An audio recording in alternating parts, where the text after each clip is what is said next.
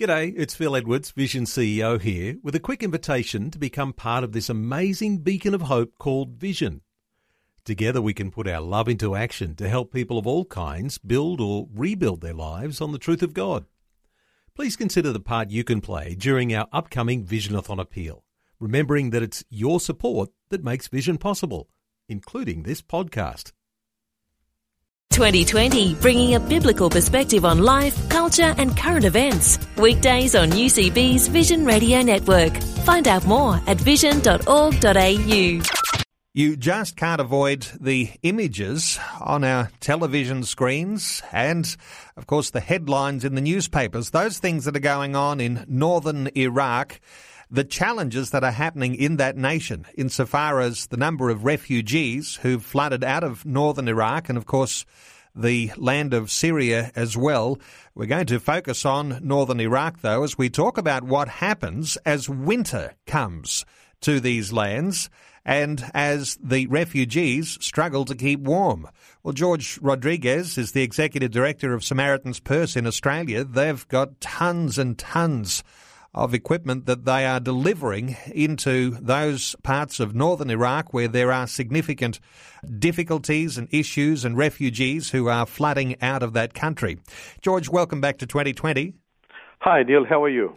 I'm well, George. When we think of winter coming, for us, it's usually something we can take in our stride, but if you're a refugee, that's a different story. Neil, if you're in a tent and it rains 10 days a month, and if your tent leaks and if it's cold and miserable and you have children around you, that is absolutely miserable.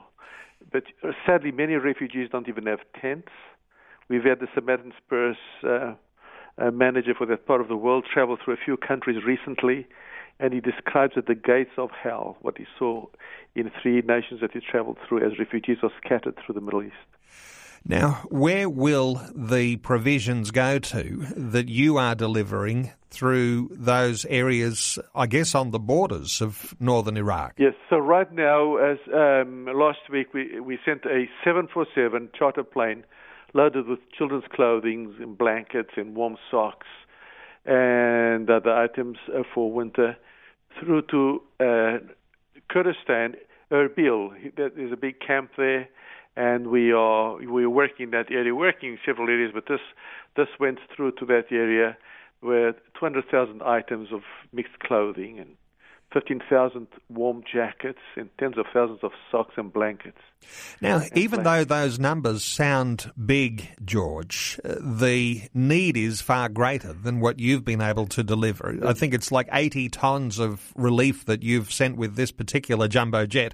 The need is much greater than what you've delivered, though. The need is huge. It has been huge for years. We've been out there for several years in that area as the turmoil increased. And it seems to be forever increasing. There are about 1.3 million Iraqis that have been forced to leave their homes. There are about 800,000 have been displaced since June alone because of the ISIS. There are as many as 500,000 living in the Herc area.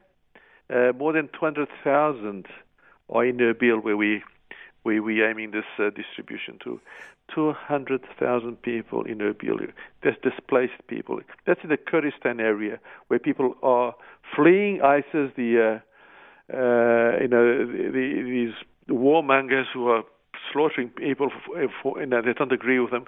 So there are masses fleeing into this area, and of course it's not enough that we have to help them.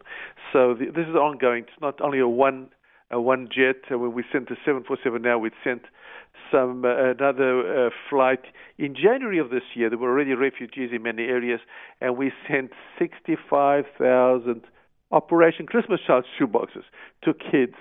And we also sent other flights with a lot of materials to help the refugees. Now, what's gone on this latest flight, 80 tonnes of relief, yes. And this is, as you say, all of those sort of provisions for clothes and people who've had to flee with just the clothes that are on their back. So all of these things very necessary. What about the issue of people who are now living in tents?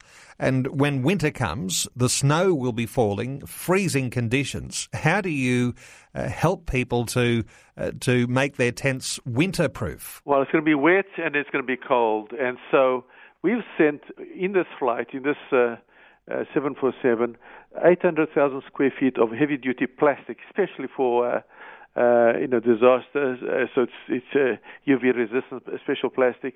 800,000 square feet of heavy-duty plastic for people to winterize their tents or insulate their tents, or in unfinished buildings. There'll be some unfinished buildings, damaged buildings around. Well, this material helps. And, of course, if you're living in a tent, to have an extra layer of plastic just to make sure the water and the wind stays out is very useful. Now, George, of course, we know that Samaritan's Purse is an arm of the Billy Graham Evangelistic Association. There is that gospel that is at the heart of all you do. How much easier is it to reach out to people who are coming from this particular area, northern Iraq, if you've got some blankets and some clothes and some things for children? How much easier is it to reach out and to make an effect, bring that message of the gospel to people when you've got something in your hand to give? Well, Neil, I'd like to clarify something. Samaritan's Purse is not a part of the Billy Graham Association.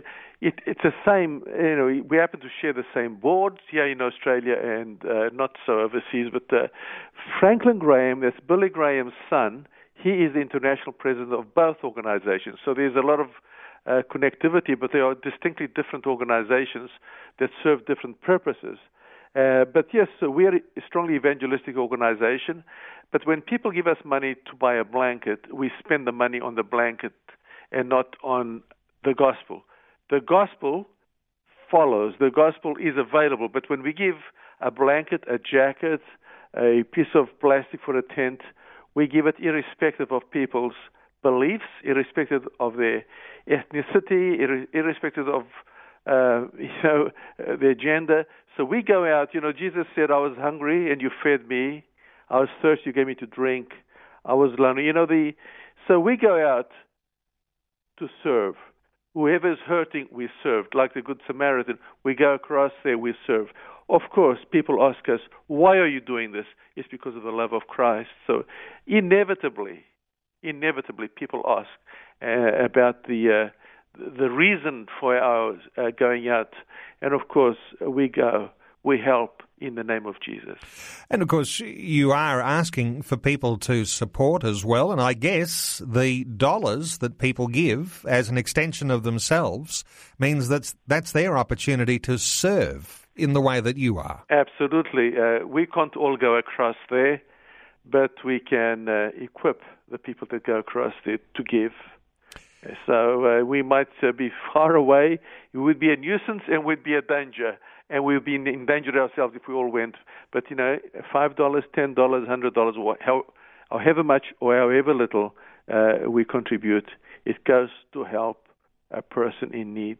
He may be Muslim, she might be Christian, they might be some other religion, but we do it in Jesus' name, and we do it, as it were, colorblind. We just give the help where it's needed. We don't find out what religious group they belong to. Well, George, I'll point people to your website, samaritanspurse.org.au, and people can give there, and they can certainly find out some more about what you're doing there with that work in northern Iraq and into Erbil.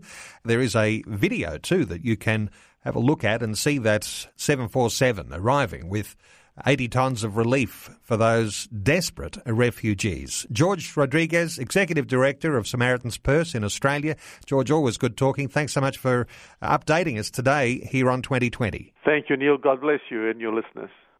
Like what you've just heard? There's more great podcasts, or you can listen to us live at vision.org.au. And remember, Vision is listener supported. Your donation of any amount will help us continue connecting faith to life. Learn more or donate today at vision.org.au.